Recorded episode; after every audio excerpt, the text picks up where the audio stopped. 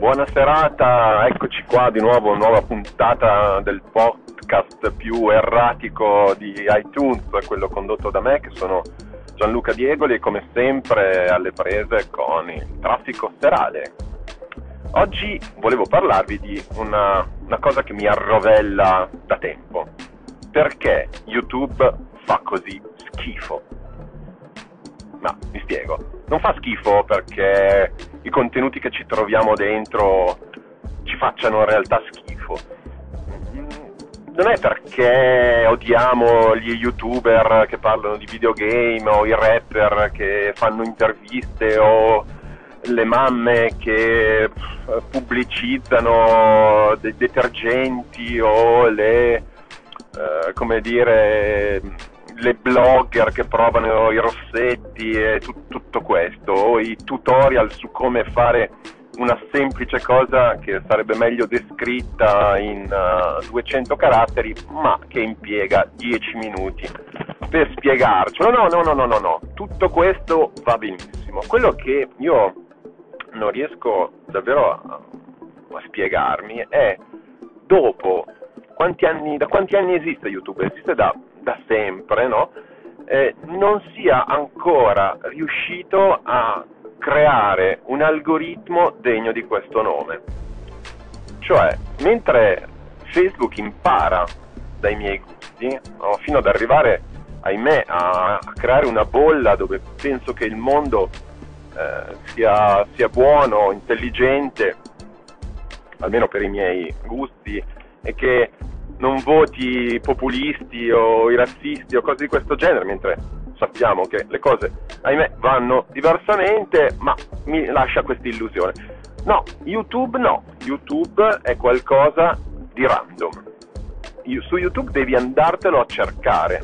Tu puoi sottoscrivere Harvard Business Review, puoi sottoscrivere TED, puoi sottoscrivere L2, ehm, e, e Scott Galloway e tutte le cose più fighe, intelligenti che ci sono lì dentro, ma lui ti continuerà a proporre degli spezzoni di tv che non guardi da, da un sacco di tempo, video dell'estate, che, canzoni dell'estate di cui eh, cerchi di eh, dimenticare di cui cerchi di dimenticare l'esistenza, eppure, eppure, eppure.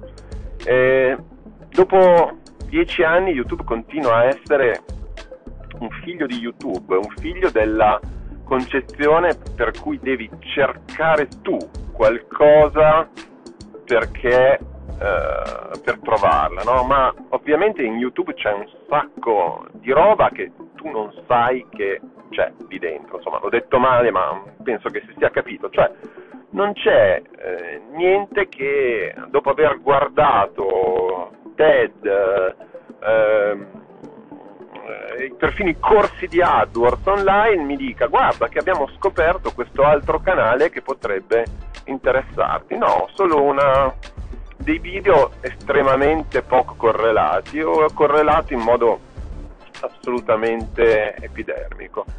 È un mistero, non capisco se lo fanno apposta, se, se YouTube non riesce davvero a a mettere in fila quei due dati o sul fatto che la navigazione eh, avviene spesso senza essere loggati nella, eh, diciamo con, con l'account uh, account di Gmail, se hanno fatto casino con i terribili anni in cui volevano imporci Google Plus, ricordate, eh, anche per avere o guardare YouTube, insomma no, questo non si capisce. Il concetto è che se mi metto per un attimo, per 30 secondi, il cappello dell'inserzionista, eh, mi vengono dei dubbi sulla capacità poi eh, facendo reverse engineering e quindi andando a segmentare il pubblico del mio video che voglio sponsorizzare all'interno di YouTube, viene davvero il dubbio che YouTube non abbia idea di quali siano gli interessi eh, dei, suoi, dei, suoi, ascoltatori, che alla fine finisca per far vedere il mio video a, a quelli che guardano, non lo so, i tutorial eh, su come si, eh, così, si, fa, si, piegano i tovagliolini per eh, addobbare la tavola di Natale.